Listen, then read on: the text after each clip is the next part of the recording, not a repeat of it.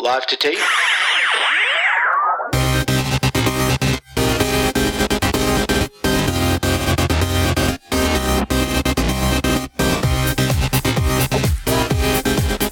Welcome to Millennial Season 2, Episode 37. I'm Laura. I'm Elisa. And I'm Matt. Andrew died. Um, Yay. So R.I.P. Rip. Uh, what what happened, guys? He Um, he met Bruce Springsteen. Oh, everyone. died. No, and died. for real. He Like, met in the moment. Yeah, and it was like it was like looking into the like into the eyes of God. He couldn't Yeah. handle it, and he just compl- had like a genuine brain aneurysm before he even got to shake his hand, and then Mhm. that was it. So we'll be flying to his funeral in a couple of days. We'll do a live show live from Andrew's funeral. it was a bit like Icarus and the Sun. You know, Exactly. He just Flew got too to close. yeah. Flew way too close. Sorry, guys. There is a there is a picture online on Facebook uh, that Andrew posted of him and, and right next to Bruce, and the the smile that he's giving.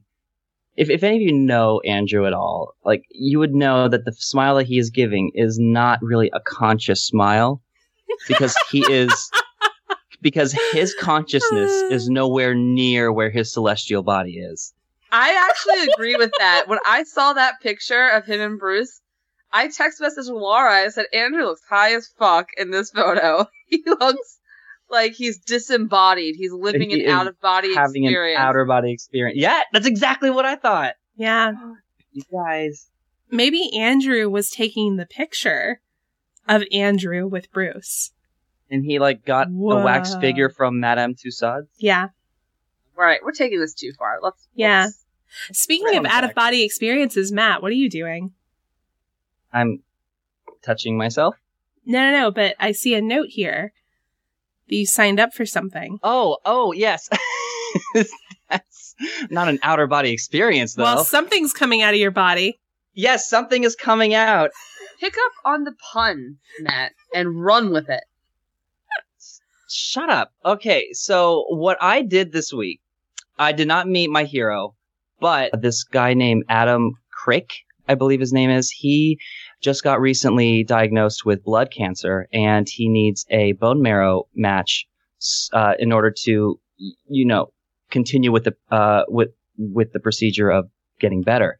But unfortunately, uh, getting donors is is very scarce right now because uh, to be a donor for bone marrow is completely voluntary and it's not like associated with like you becoming a donor on your license or anything. It's it's completely separate. So um, right. this- it's like being a blood donor.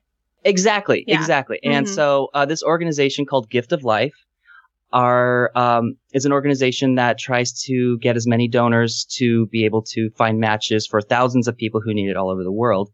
And this particular uh, this particular drive is for this uh, for this guy in L.A. who has uh, a couple kids and he is um, he he's basically terminally ill unless we find a donor for him. So my neighbor told me about uh, the one he went to, and he said how easy it was and how easy it was to become a, a bone marrow donor. And I was like, fuck no, no, no, no, no, no. It's not easy, and it's definitely not painless. Because I saw that. Have you guys seen that movie Marvin's Room with Mhm. Leo DiCaprio? Mhm. Like that one scene where Robert De Niro stabs Diane Keaton in, in the hip, and it goes right into her bone marrow, and she screams in pain. Like fuck that noise. But since then, uh, I guess there has been so many advances in in medicine. Who knew?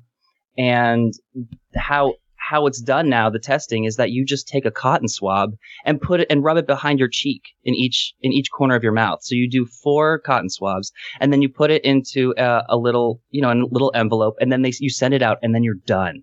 You just fill out some information about you, and then if you're a don if you're a match, then they fly you out to whichever hospital or or place that they are doing the procedure for that patient, and then you basically save a person's life because because of it.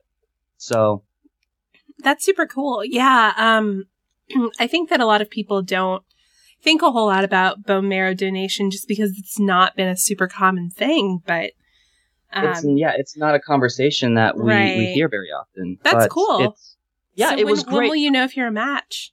I don't know. They had um, a huge drive in Israel where like Mhm. 30,000 people donated, which is amazing. So right now, I think they're they're kind of backlogged right now with all the uh, donations because you don't you don't also have to go to a particular drive. You can just sign up online and they will mail you a, a swab kit Mhm. where you can just do it at home and then email it back. So um, cool. And where where can we do to where can we go to sign up for that? Um, it's giftoflife.org. I Cool. will we'll put a link on on the webs on the episode page. Awesome. Yeah, I would encourage everybody to do, to do that. That's very cool. Yep, three minutes of your Um, life. Yeah. So I haven't been doing anything that charitable or interesting lately. However, I did record a vlog the other day for Patreon. What? Oh yeah, I saw it. It's it's amazing. I love watching you drive. Why? It's just fascinating. Wait, you were driving? Yeah. I did a driving vlog. A driving vlog. Yeah. I love how concerned Elisa is. Were I am. driving. Well, I want to be clear. Were you holding the? Were all right? How did this work? Were you Was holding the camera I have a- up? No, I have a mount. Yeah, you do. I feel like you need to describe this a little better because I'm No, I now have- I'm concerned. no, I have one of those um like mounts for your phone that suction cups to the windshield. Oh, nice. Like Yeah. what every Uber driver has. Yes, exactly. Now, what did you what did you talk about while you were? Um, well, I was drinking a pumpkin spice latte. So I talked about At night? how much. Yeah. Why? Huge. Why? Why not at night? No, it's caffeine and stuff. It was Saturday. I was going places. It was Saturday. Okay, I need my pumpkin spice latte. Yeah, and it was it was under 65 degrees. So fuck you. Um I talked about why uh Gary Johnson is stupid and why voting third party is stupid. Um Aleppo. I talked about this idiot that I was supposed to go on a date with, but didn't because he ended up getting really weird. Uh, and that was pretty much it. I just kind of rambled about my life. Uh, Now- thing, things that nobody cares about. how uh, like what is the ratio or percentage of your dates that turn in that just turn out to be really weird? Is it like 60-40, 80-20 Gosh, in your don't- favor? Um, I mean, for the most part, I, I go on a lot of first dates. I'm really picky. Uh, so usually, like, if I get to the point where I'm going on the date with somebody, uh, I usually decide that there will not be a number two. So- it's like so the end of an that. interview or something. Well, thank you so much. Um, I will I will let you know how tonight went. and I never do. Good luck with all your future endeavors. Right. Exactly. We will not be calling you. No, I send the email rejection. I, I, re- I regret to inform you that you were not selected. I really, I, th- this is kind of the thing. th- This is one of those moments where I really wish we were all like living within like a, a comfortable like commuting distance because I think Elisa and I and Andrew should go on these dates for you, but as like a job interview process. Oh yeah. Like- yeah, like yeah, you're, the, what you're, could go wrong there? you're you're middle management basically. Mm-hmm. That'd be awesome. Yeah. Like, so like if, they you say the if you want to gain entry to Laura's snatch, you have to get through me first. Mm-hmm. And it is, it is a job to get through. Yeah. Well, if you want to try, you can come hang out with us on election night. Um, we are hoping to have some kind of meetup on the evening of November 8th in Washington, DC. Um, so if you think you might be interested in that, go ahead and fill out our form. It's in both our Facebook group and on our Facebook page, which is facebook.com slash millennial show. Yeah. yeah, Okay. That, that sounds good. Yeah. that um, sounds about we'll- right. We'll, we'll also link to the form in our show notes and put it up on the website, uh, just in case you can't find it. Um, there are three Guys, options on the month form. Away, guys. This election is a month away. I know. Thank God. 'cause I'm tired of talking about it. There are three options on the form. Yes, no, and maybe. Um, at this point, we've got like enough no's. So if you think your answer is going to be a no, maybe don't take it. Yeah, we really don't care if you can't go. like I- I'm even like, why did I even put no as an answer on? Are you not gonna? Oh no! So many people aren't get a going to be able to head count. make it. Laura's like, no, let's get a head count of all the people who aren't interested. Well, my fear was that if I put yes or maybe, that all the no people would default to maybe and skew our numbers. Know what I mean? I mean, yeah, I gotcha. Okay. Yeah. Well, if you can't go, let us know.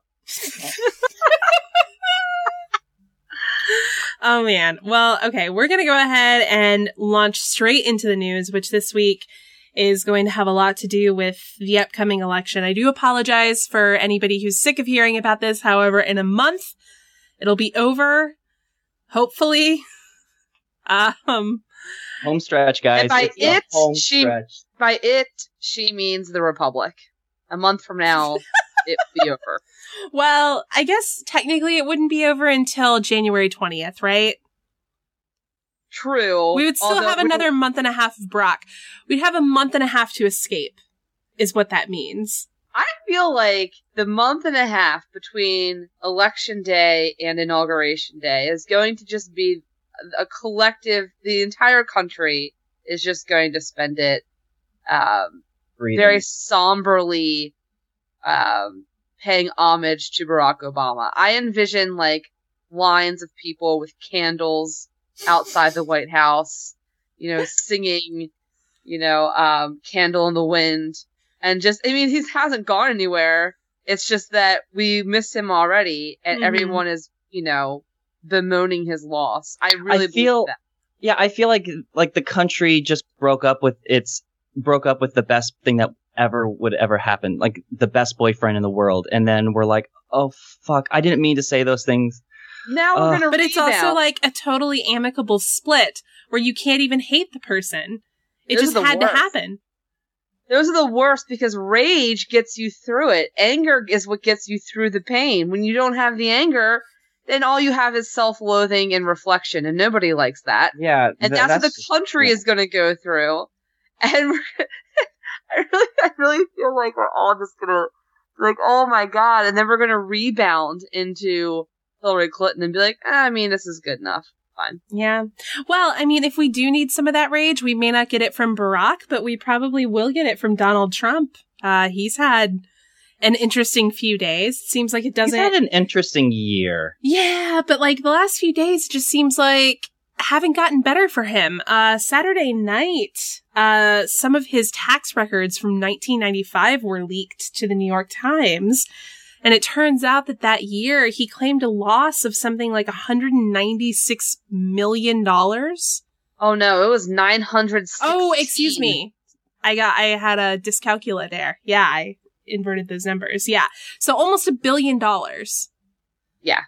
Yeah. $916 million, which if you adjust for inflation is like 1.2 billion Mhm.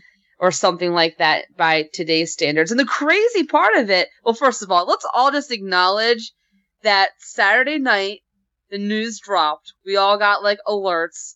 I immediately like shoot onto Facebook Messenger and I'm like, guys, you're never going to believe this. It made, it made my night. I was Mhm. really, I was so stoked about this news. Yeah. But uh, in addition to that, let's acknowledge how crazy it is that the return address.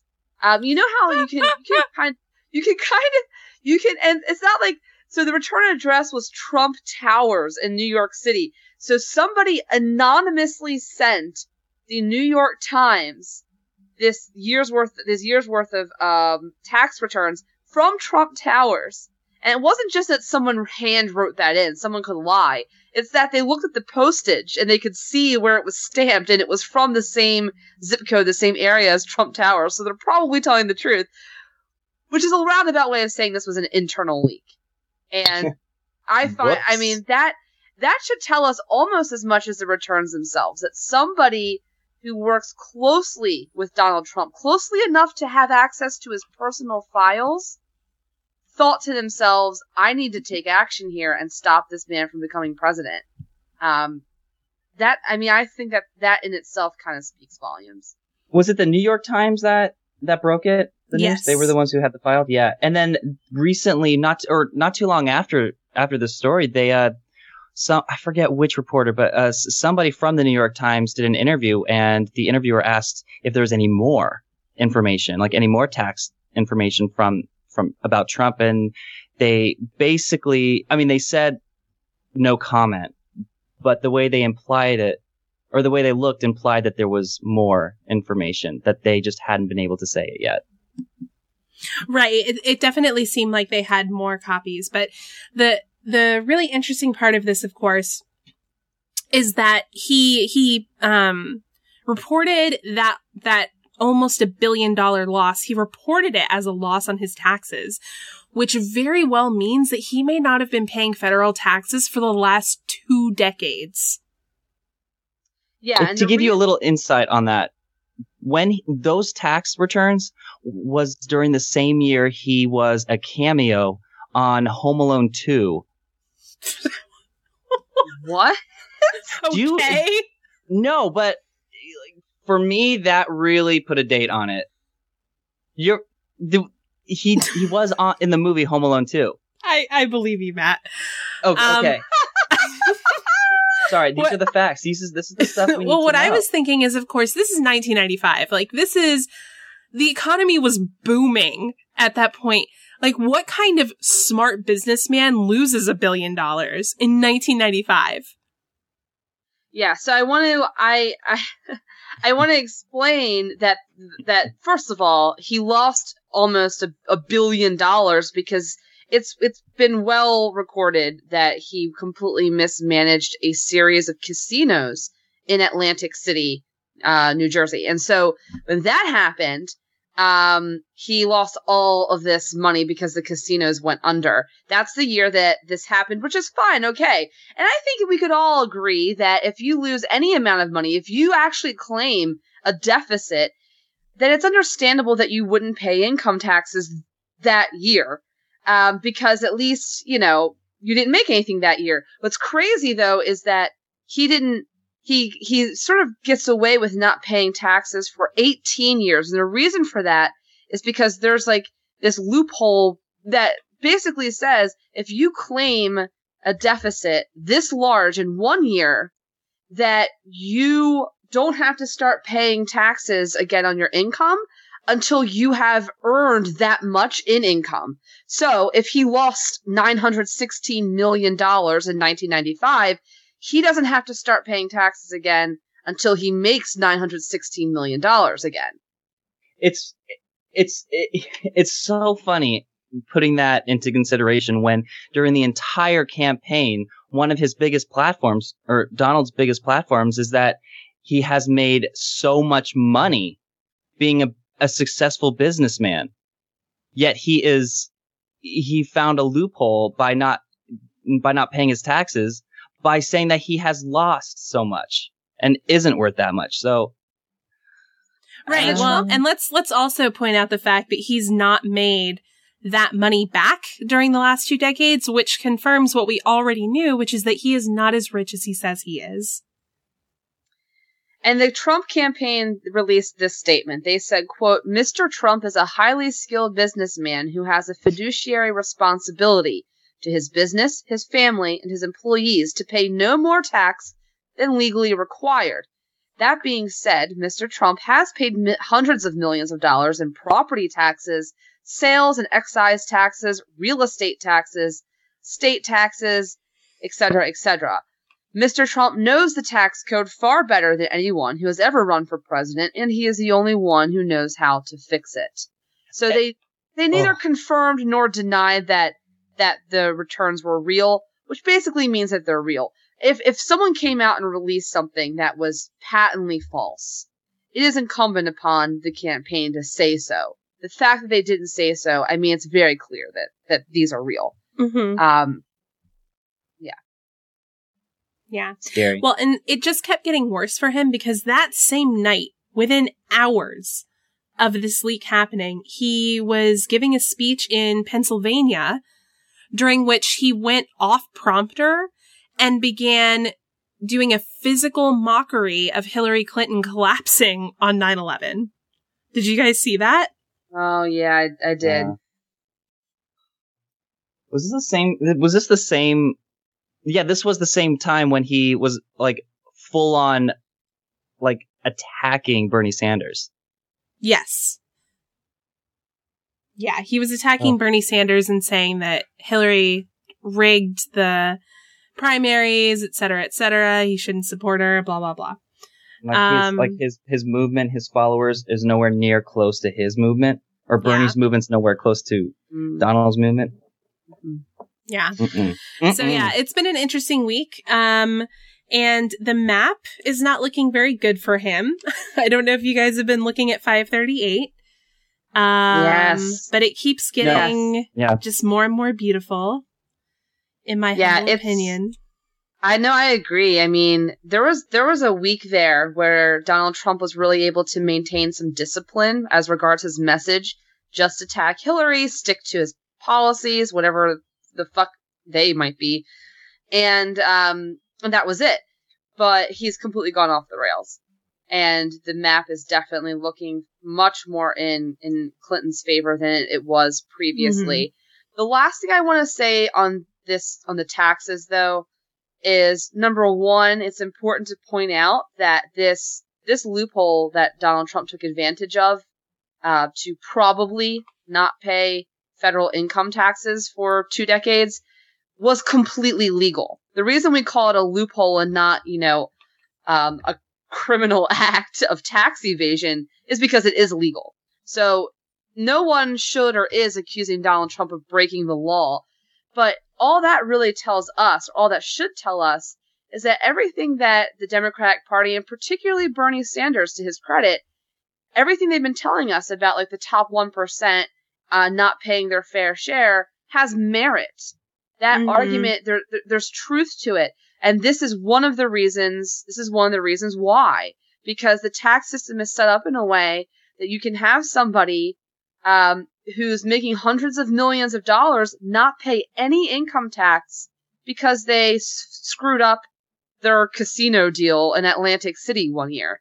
Meanwhile, you know, the, the middle class secretaries and school teachers, they're paying, you know, uh, a real income tax rate of anywhere between 15 to, to 25%, depending. So it's, it's crazy. It's insane. So I think that in some, that this really just bolsters a Democratic narrative.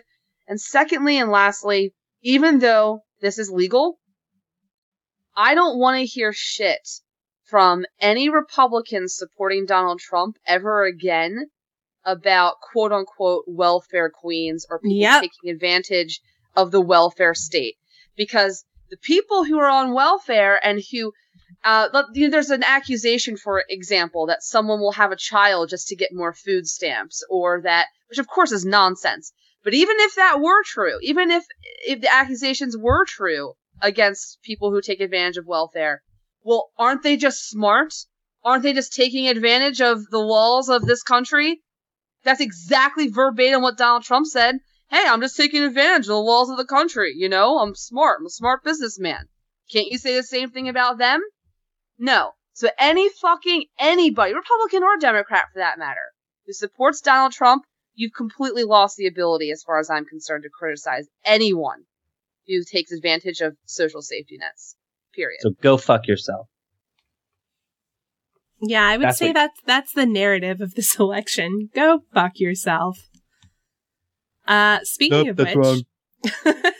That's we wrong. had uh, the the vice presidential debate recently between Tim Kaine and Mike Pence.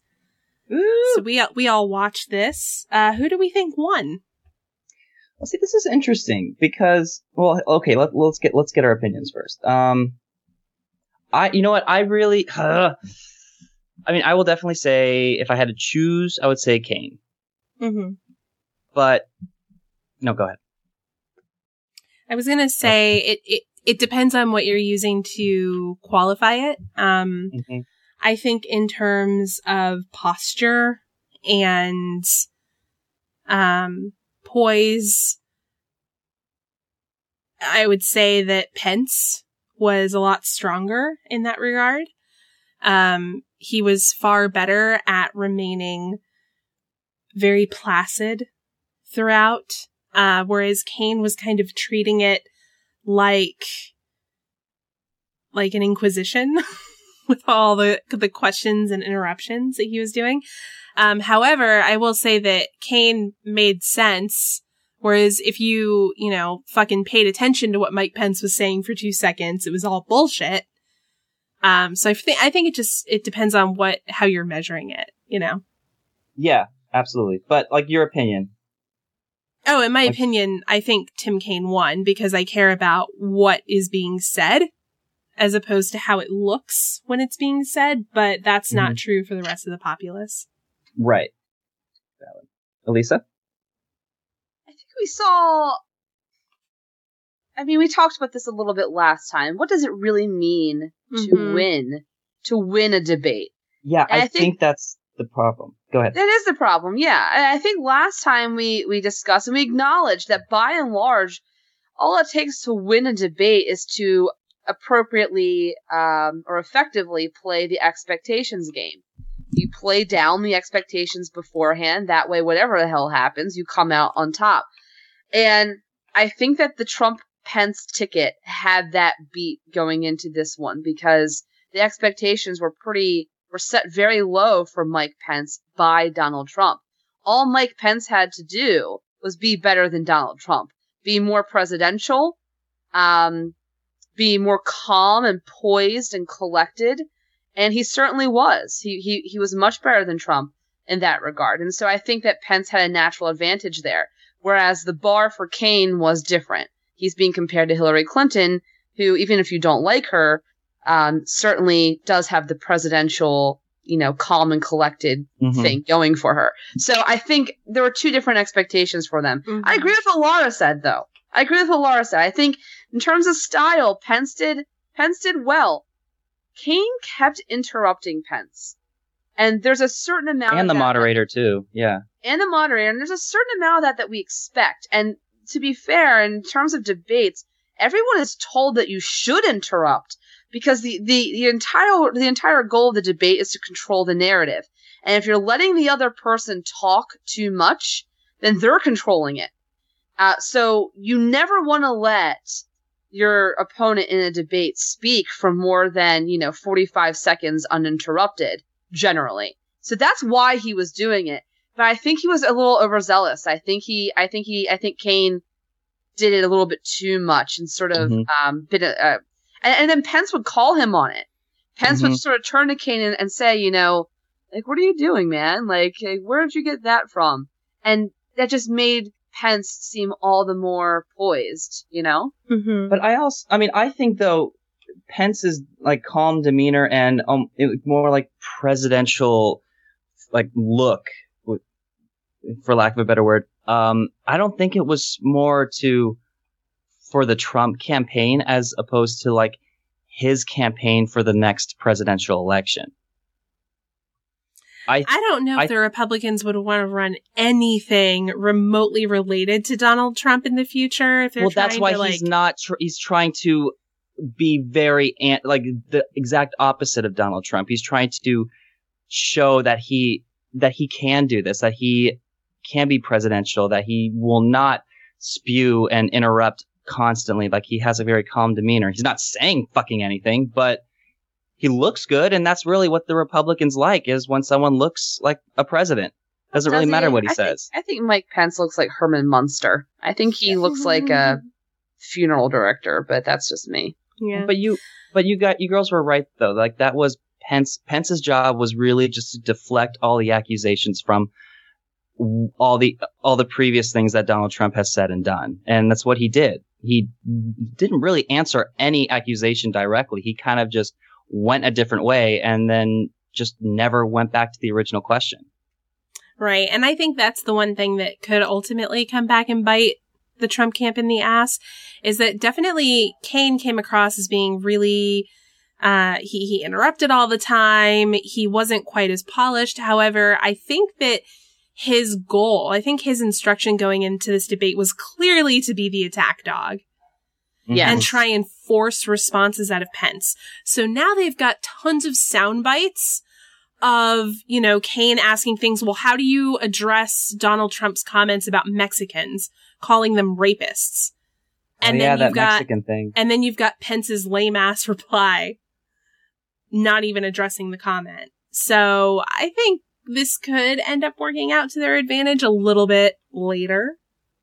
I think it's working to their advantage Yeah. right now. The Yeah. the Clinton campaign actually just released uh, their newest ad, and the entire ad is um, picture or or video rather of Tim Kaine repeating a quote that Donald Trump has said, such as Mexicans are rapists, etc. And then Mike Pence shaking his head and saying, "No, no, that's not what we said." And then the ad cuts to Trump saying exactly that Mm-hmm. it's the entire ad is that Kaine sa- Kaine repeating Trump, Pence denying it, and then the evidence that it was true. So Mhm. basically, Kaine was set up t- for this debate to make that ad. Yes, Yeah. Yeah. absolutely. And and yeah, I was talking actually to to my brother about this earlier, and my brother was like, "Wow, I'm so surprised that they were able to pull this ad together in like you know 12 hours."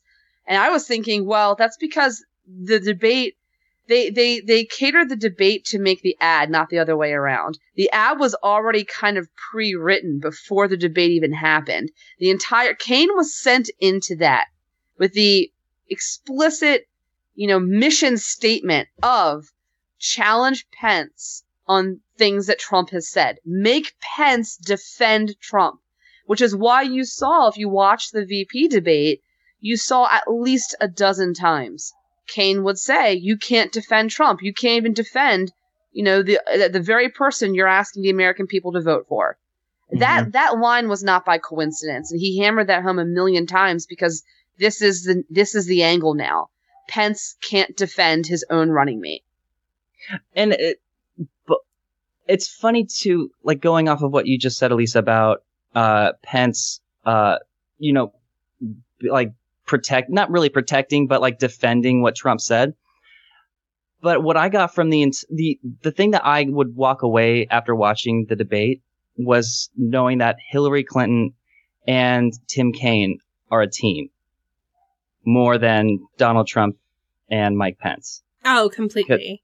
and it you know it just showed how much like tim kaine showed a lot of just excitement and you know energy and just he exuded support for hillary clinton for his for his running mate Right. Well, Tim Kaine actually knows what her plans are. Um, Mike Pence, on a number of occasions, has been caught by reporters asking for him to clarify Donald Trump's position on things like mass deportations. And he literally can't comment because Trump doesn't know what his fucking position on that is. and it changes Yep. constantly there's yeah And I want to say this wasn't the vice presidential debate was not it was not a clear cut victory um, in either person's favor, in my opinion, the way the the presidential one was. I do think Pence did very well. There's no taking away from that. But afterwards, a CNN ORC poll showed that about 49% of respondents said that Pence won. 42% said that Kaine won. So Mhm. definitely a little bit in Pence's favor, but not not dramatically. Definitely something, you know, that that gap is easily narrowed. I think Kaine really did hold his own. He was so much better on on the substance.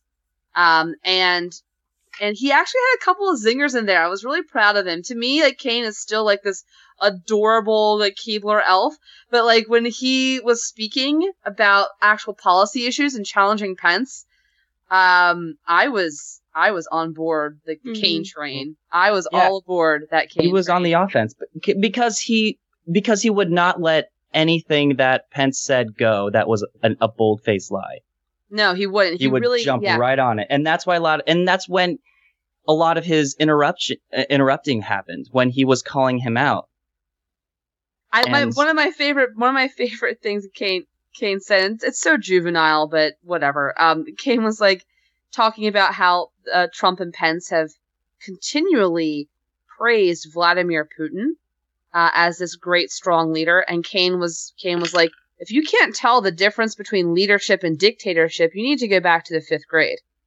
It's like, oh, Oh damn! Oh, snap. Snap. Uh, yeah, I mean, I was actually talking to a Republican friend of mine today. Um, this person is very Republican. Um, but he's actually crossing the aisle to vote for Hillary Clinton this year because he's terrified of Donald Trump. And he flat out told me, he was like, if it were Mike Pence running for president, I would 100% vote for him. So I do think Ugh. that Pence is more, is a better reflection of most Republicans, even though I, I was still horrified by that. I was like, fuck you. Mhm. Pence is a terrifying figure. Yeah. Uh, uh, uh, in in his own right, in my in my personal Yeah. opinion, I I think I think he has a far more presidential temperament than Donald Trump. I trust Pence not to be baited with a tweet, in the words of Hillary Clinton. So I, I think he he has like that that calm and that bravado, but I don't think like I mean he's he is sort of I mean he's so pro life, it's insane. He helped pass a law that said if you have an abortion, um, or even if you have a miscarriage, you have to give that that um Fetus. that baby fetus, whatever you personally choose to, however you choose to reference it, you have to give it burial rights and a whole funeral, and it has to be properly, you know, etc. and he was proud of it. He, Yeah, and and and and it was it's is basically a way to shame women, not just for abortions, by the way, but again for miscarriages. I mean, it's it's crazy. It didn't matter, by the way, what stage the miscarriage happened. It could happen like month number four, and it could be like you know, it would not. It, it would just be you know a four month old Mhm. fetus, and you would still have to do that. I mean, because that's just how pro pro life he is. I think Right. that he has a really bad record socially.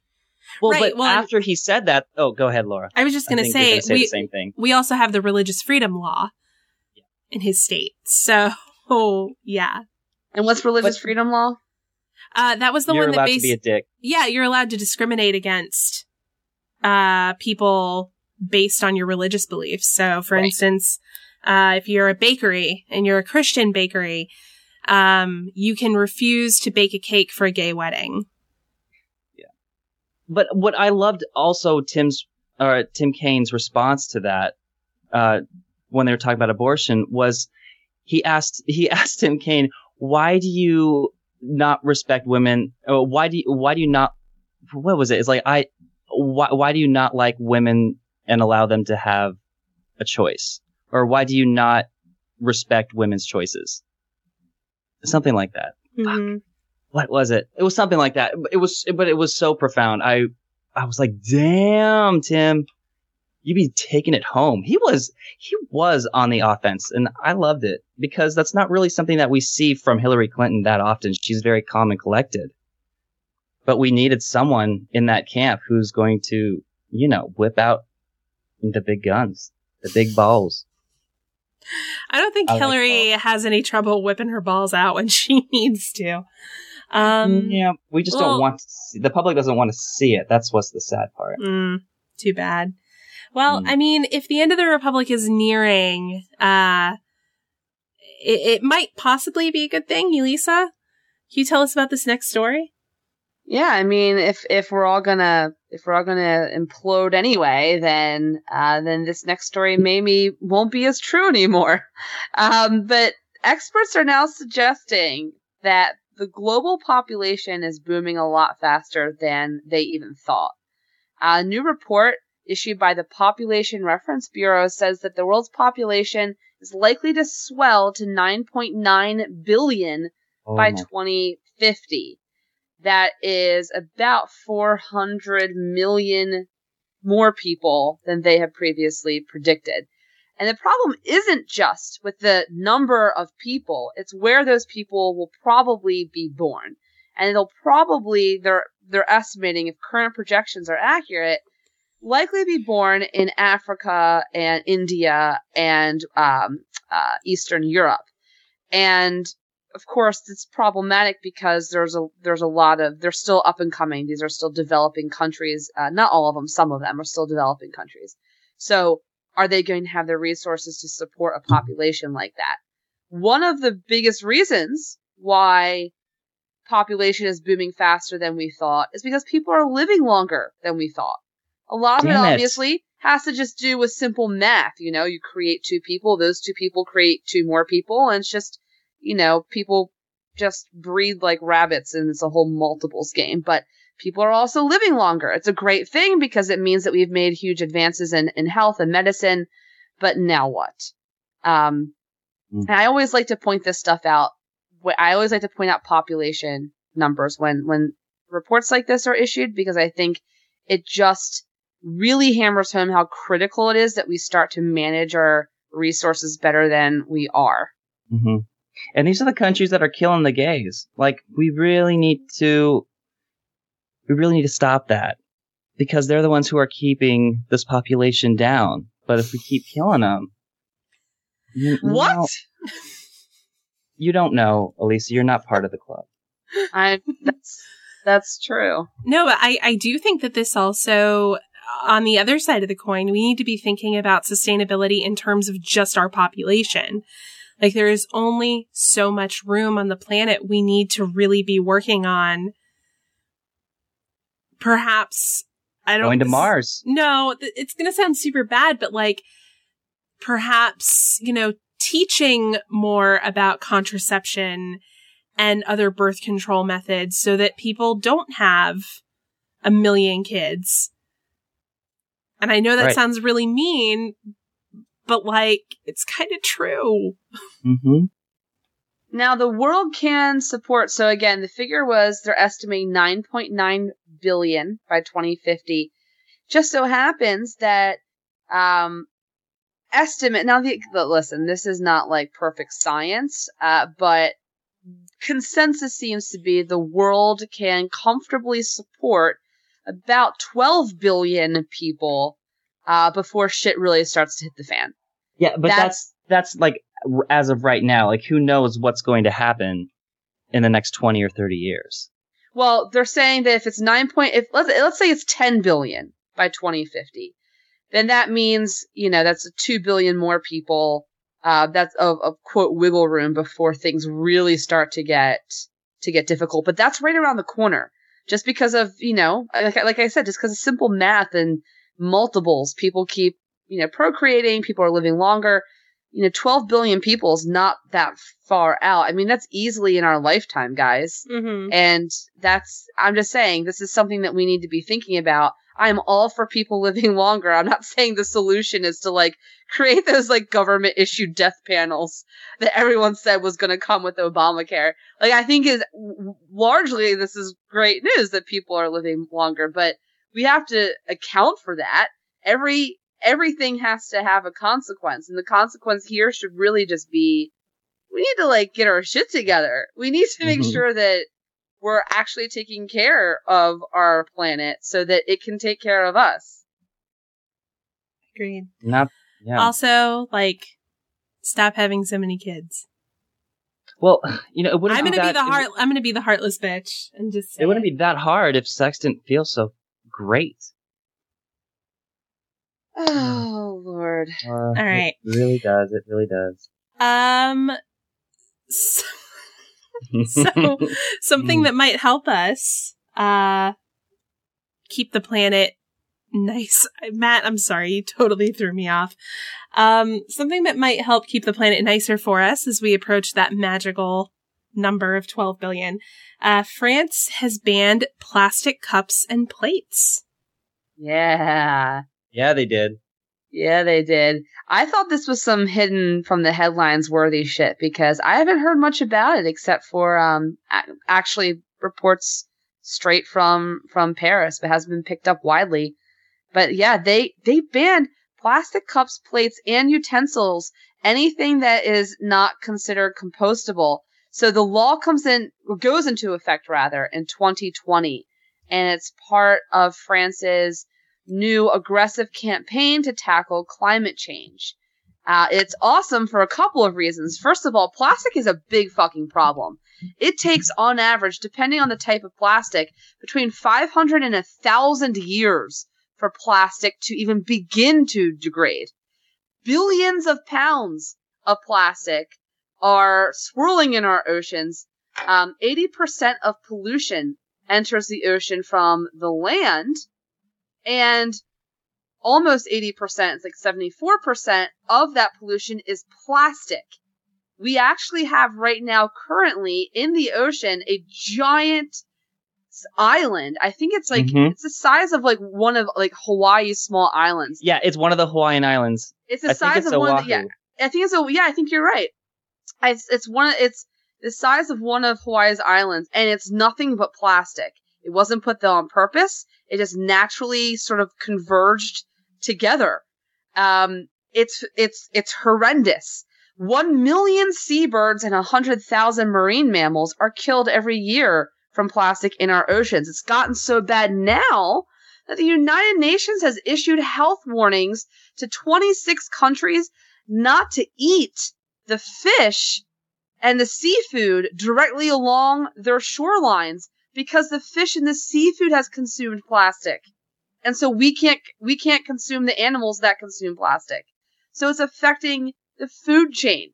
So all in all, this sounds like a great thing that that France has done, but problem being, of course, some groups, like one in particular called Pack to Go, are pressing the European Commission to strike down the law on the grounds that it violates European Union trade laws that protect the free movement of goods. So they're concerned basically about the plastic industry being hit by this. Well, I mean, sorry. fuck sorry. them. I like yeah. Develop a new product? I am. Yeah, I don't have any further opinion on this matter than just fuck pack to go. Very eloquent. Yeah, I mean, the whole reason for this is plastic is cheap to produce. That's why they don't want to go about finding something that's more sustainable. Yeah, I agree. Yeah, and I agree. Yeah, I will also say too that there is such a thing as biodegradable plastic. Mm-hmm. but it's, It's just more expensive. expensive. Exactly. It's a relatively new phenomenon. Um, I I don't know how long it's been around, but it's really it's less than a decade. It's it's pretty new, and and and like you said, Laura, it's expensive. Uh, so no one really wants to shell out for it because, frankly, the benefit of plastic is that it's cheap, and so now everyone's like, well, what the fuck? But it's not like you can't produce plastic anymore. It just means you have to make it the biodegradable uh, variety. Yeah, and it's it's not something that like we should debate over. It, it's something that obviously makes sense, and the other option is just irresponsible. Well, how do you think something like this would go over in the United States? How do you think people would react to it if we banned plastic utensils? That shit would go over like a lead balloon. hmm Well, it would not. It, yeah, it would not go over well if we didn't have another option to replace it that was safe for the environment. But we just don't. So it's not really a conversation that. Yeah, we but right also now. like all the so-called like liberty fighters would argue about how it was a violation of our rights that the government took took away plastic utensils. No, Yeah, I'm not kidding. true. They would try to make it into a talking point. It's just it's not even worth it. It- This country's going away soon, so Oh, I'm not done yet. Oh dear. Well, what does this mean for the EU? I mean, if you have a country that wants to put its own environmental laws into effect, but then um, the European Commission can theoretically strike down the law. Right. I I don't see that's that concerns me because uh, it concerns me from the perspective of protecting this this European Union experiment. I mean, we've already had the the Brexit vote, and uh, which I think you know was not a very good harbinger. But if if the European Commission were to try and take control here and say, um, you know, national sovereignty over your own environmental laws has to take a back seat to EU trade laws. I can't imagine that that wouldn't be a problem for for the French. I can't imagine that the French would be thrilled about that just on sheer principle. You know, Right. that the EU would be stepping in that way. Certainly, certainly, um, you know, a lot of Brits had have problems with, the, you know, that's kind of what the Brexit campaign was about. The pro, the pro Brexit campaign was all about national sovereignty. They didn't want the EU stepping on their toes. And a lot of people kind of laughed that off and everyone, and most people thought that Brexit was silly. But, you know, if something like this were to happen and if the EU stepped on France's own enviro laws, uh, that maybe add some credence to those arguments. I don't know. I want to know why this is only strictly um, uh, focused on the European Union. Like, isn't this something like United Nations should talk about? I don't More on a global scale? Mm, I think United That's Nations is different. Yeah, I think EU is. This is about like trade mostly. Um, yeah, I think that's mostly like the an EU issue.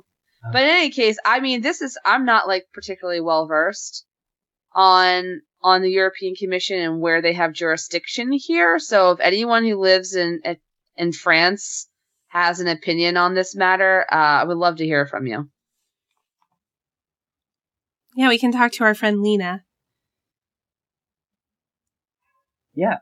She lives in France. Oh, yay. Oh, that's right. Yeah. Nina Sophia.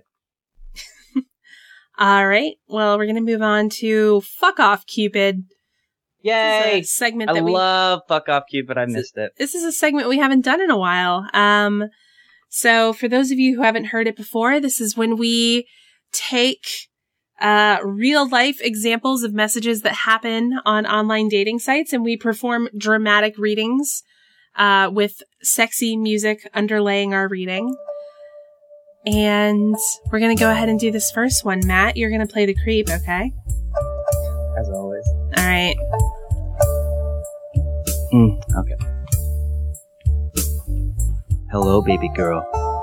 How do you feel about getting pregnant? I'd prefer to do the impregnating if that's all right, big boy. If it was possible, I might just agree out of curiosity. Oh, cool. Just thought you seemed like you might be into that since you're into asking women you've never met about how they feel about getting pregnant. I know, right? Asking women on a dating site what their views on having children are? Crazy. LOL. LOL, you can try to reframe that in your mind so it doesn't seem like a creepy way to open a conversation all you want. And you can keep telling yourself you aren't a sad, jaded woman who it doesn't seem like a closed minded way of viewing a conversation about a future family or children on a dating site. Either way, enjoy your future cats.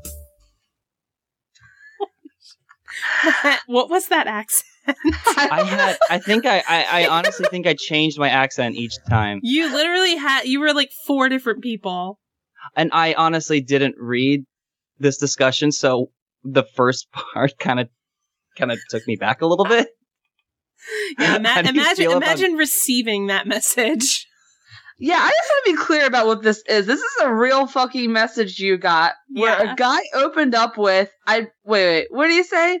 Hello, How do you baby feel girl. about- How do you feel about getting pregnant?" He started with baby girl and then asked about Yeah. getting pregnant. That was the first message. How is that? How does this happen? How does anybody? And then he tries to justify it by saying it's totally normal to like what?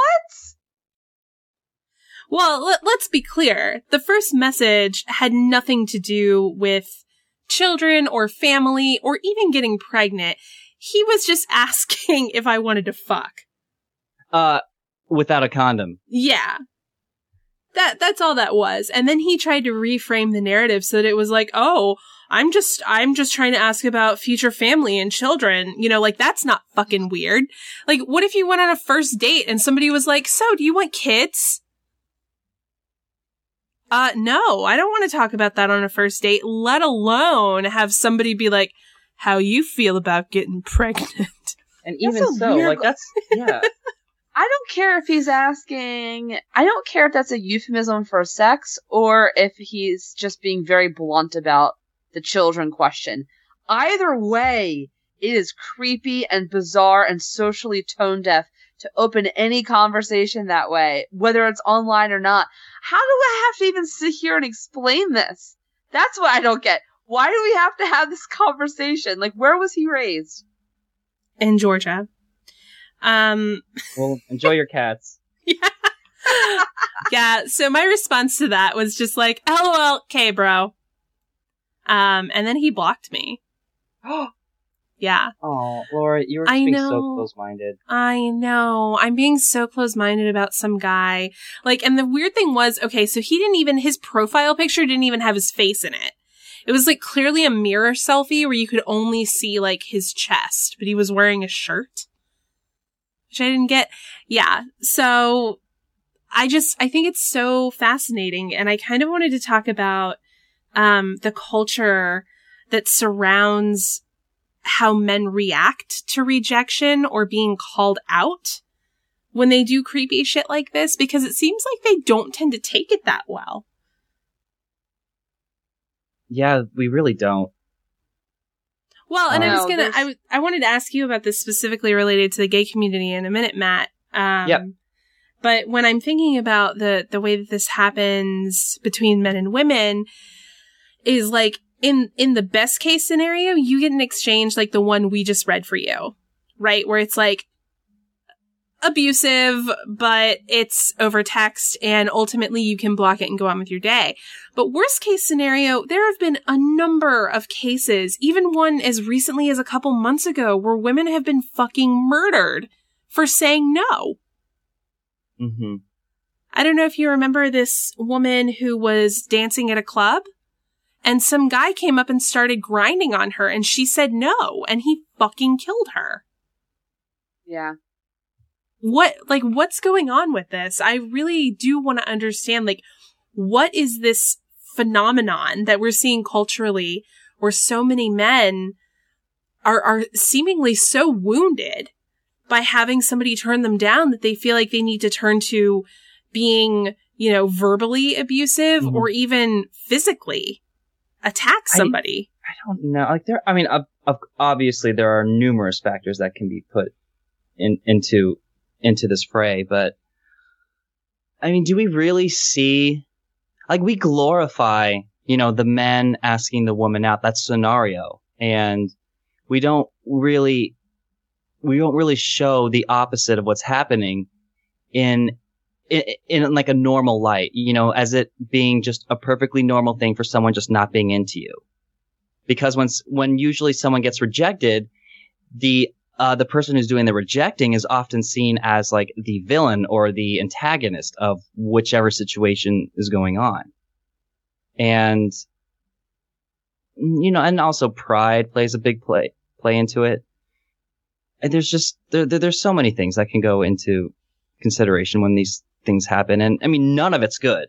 Like yeah. a lot of it. Yeah, I mean, it's we we just tend to not really pay attention to the you know the the negative slash failures of everyday situations. Yeah, I, think- guess my question about this, and this is purely anecdotal, but I'm I'm a fairly like proactive person when it comes to expressing my interest in somebody. I've been known to ask guys that I liked out. And I've had a couple of occasions where I've been turned down. And like, yeah, you feel a little bit butthurt about it, but you don't fucking tell them what a piece of shit they are. Like, oh, never mind, you're too fat anyway. Like, that's never. Or yeah, or or call you stuck up, stuck up right. bitch. That's never my reaction. My reaction is usually to just like go hide and be like, hopefully everybody will forget about this soon. Um, yeah, honest, and uh, also the whole internet uh dating phenomenon is still relatively new, especially at least with in the grand scheme of generations and and relationship decorum. But um, it's I think it's it's it's exaggerated that uh the the stakes and the process of you know dating and getting into a relationship because it happens instantly. And we're so used to things instantly that that's really the attention that we're, that we're accustomed to. So you will get an immediate no and that's it. And you won't even, in this, in this interaction won't even happen in front of each other. It's strictly on the internet. It's strictly just you and a machine that you are talking to a, a total stranger. And I think that really plays into your, you, you know, your self consciousness and your, and your pride. But I, I really want to to go ahead, Elisa. I just I I really want to hammer home, if nothing else, how how ubiquitous this is. This isn't what what Laura and I have experienced with with guys getting viscerally angry over perfectly polite uh, rejections is incredibly incredibly common. I think a lot of people of both genders, but well, let's be honest, particularly men, have a hard time believing that because obviously not all or even most guys get angry. And so if you're not one of those guys, it's hard for you to imagine that that's true. You know, it's like, mm-hmm. well, wait, I don't get angry. I don't react like that. What the fuck? Trust me, there's enough of them out there that we all experience it. I, on a regular basis, when I was on OKCupid, I would, I mean, easily, easily once a week, if I didn't respond, or God forbid, if I did respond and said no, the reaction would be to call me either an ugly bitch or the C word or uh, to tell me that they they hope that I go and um, get murdered. Some people, yeah. thankfully, I've never had I've never had threats of you know I hope that you're raped or anything heinous like that. But I know women who have gotten that. And if you do a quick search online, you will see article after article after article of compilations of of this happening. I'm looking at one right now, um, and there's about oh my gosh, 13, 14 different examples, and and all the comments on it. There's like 2,200 comments. All the comments are from women saying, "Yeah, this is just life. This is normal." Mm-hmm. Uh, and some of the re- and some of the interactions include things like this one guy who's saying, "These are screen caps from OKCupid," uh, and this guy is saying, "Hey there, want to hook up?" Want to hook up? Two days later, want to hook up? Uh, two weeks later, hey bitch, you speak when I talk to you, understand? Um, another guy, want to blow me? Please. Question mark, question mark. Respond, bitch. Respond, bitch. Um, another guy, hello, I'm Stan. Nice to meet you. You're so attractive and I'd love to meet you someday. Um, literally 22 minutes later, stuck up bitch. I would beat the living shit out of you. So this is really, I just, I, I just wanted to hammer home how mm-hmm. common this is. Like, this isn't something that Lars experienced once in her life and it's an anomaly. This is just real, natural, everyday life for women who are dating, period. Yeah. I've had at least three occasions on OKCupid where guys that I've rejected or guys that I haven't responded to have followed up and told me, I hope you get raped. Oh my god. god. And it's why? like, okay.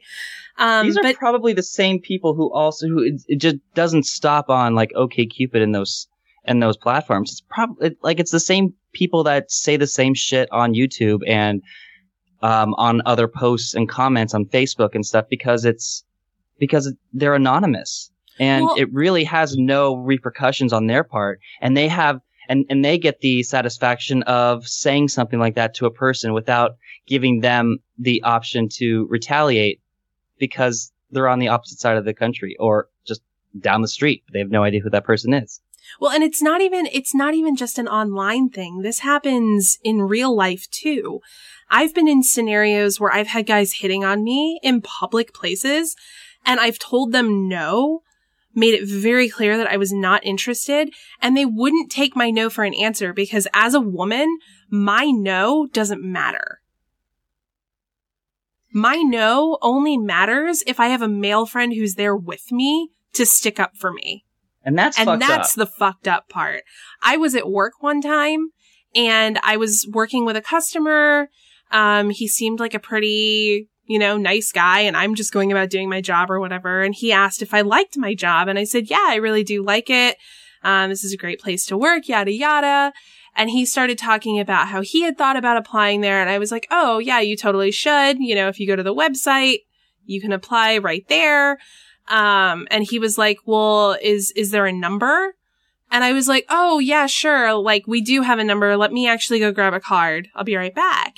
And so I went and got a card that had our number on it and I brought it to him and I gave it to him and he looks at it and then he goes, Oh no, I wanted to get your number. And I said, well, no, sorry. I thought this conversation was about you being interested in a job. And Yeah. then his response to that was, Oh, come on, don't be mean. Yeah, don't be a bitch, Totally. Laura. Totally abusing the relationship that we had as somebody, you know, I'm working, so I have to be nice to him. hmm I'm not allowed to tell him to go fuck himself, and he knew it. And that's why he was pushing. How long was he pushing for? It took like 10 minutes to make him leave. Yeah, that's bad. I remember you told me about that one when it happened. Yeah, it took like 10 minutes of me being like, no, no, I really have to move on. No. like, you would think though, like being rejected, like that's your like your first instinct is to say, okay, I need to get away from this place as Right. fast as humanly possible. Right. That's my thing. That's what I was saying about having my own rejection experiences in the past. It's like, I'm gonna go grab a bag of Cheetos and lock myself in the room for the weekend. Like, bye. Shut it down. and yeah. that's what it should be.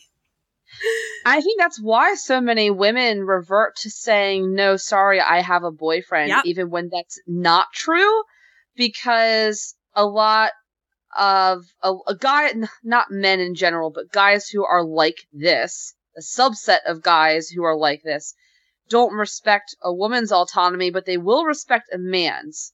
And so Mhm. if you say to them, if you say, no, I'm sorry, I'm not interested, I shit you not, guys. I mean, I would say probably seven times out of ten, you'll keep getting harassed. Yep. It is easily the majority of the time you will keep getting harassed. They'll say, well, why not? What's wrong? Do you have a boyfriend? And eventually we just learn to say, yes, yes, we do.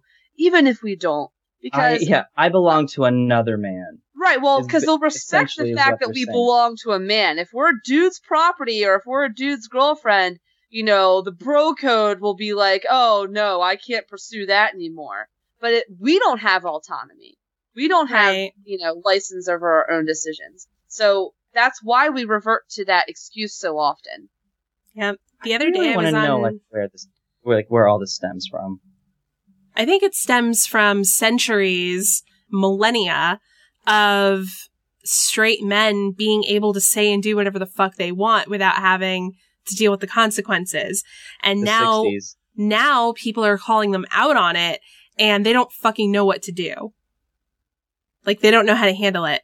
Well, I yeah, had- because they feel victimized because of it. Right. I'm, I'm, to answer why to just circling back um as to why people or why guys can get so angry um and violent over rejections i actually think you know we talk a lot about dating and the stereotypes and the gender bias and the sexism as regards women and i think that you know obviously that's all very true and warranted but i think there is a there is some element of this that's also born from sexism and gender uh, bias regarding men. And by that I mean, I think that I think that some men get this way, get so angry and violent over rejections because they have been socialized to believe that if they can't get a woman, if they can't get a date, that they're less they're less of a man. That their their identity and their gender, mm-hmm. literally their manlyhood, is wrapped up in this idea that they need to be able to successfully date and get women to sleep with them. Like that is such an integral part to being a man. And if they're if they fail at that, then society is going to laugh at them. I mean, I've I see it all the time like guys will like pick on each other and be like, you know what I'm saying? Like, hmm yeah. like you couldn't. Oh my god, you couldn't even get her to go on a date with you, or like, you know what I'm saying? Like, it's so integral to their identity, and I think that that is really debilitating and difficult on men as well. This is none of it. I hope, pray to God, this doesn't come off as some kind of excuse or justification. The behavior is heinous, um, and women bear the brunt of it.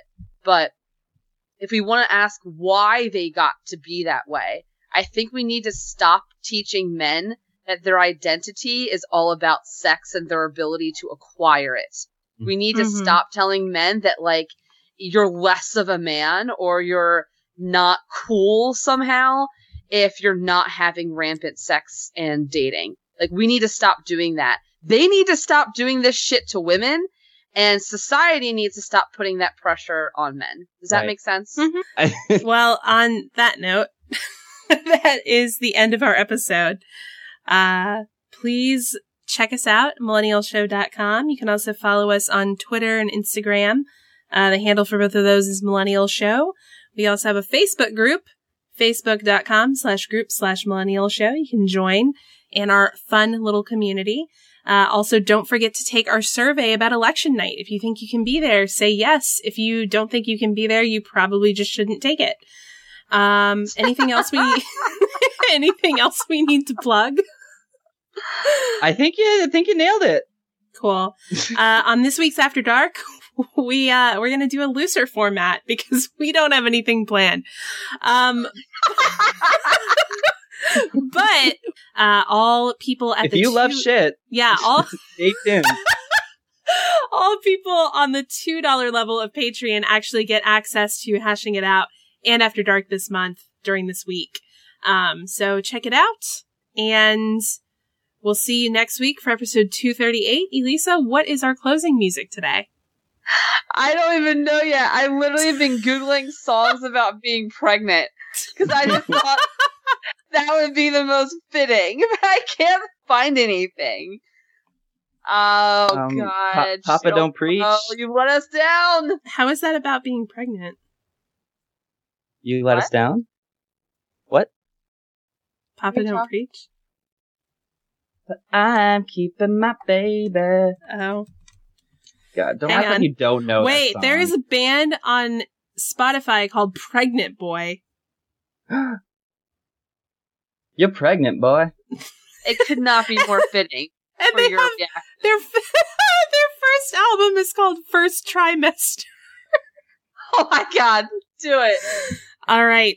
Uh, to play us out this week, we have Pregnant Boy.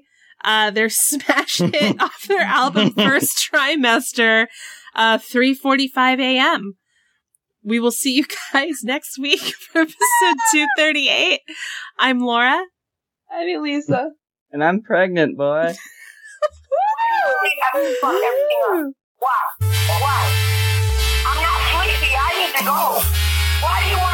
leave after Right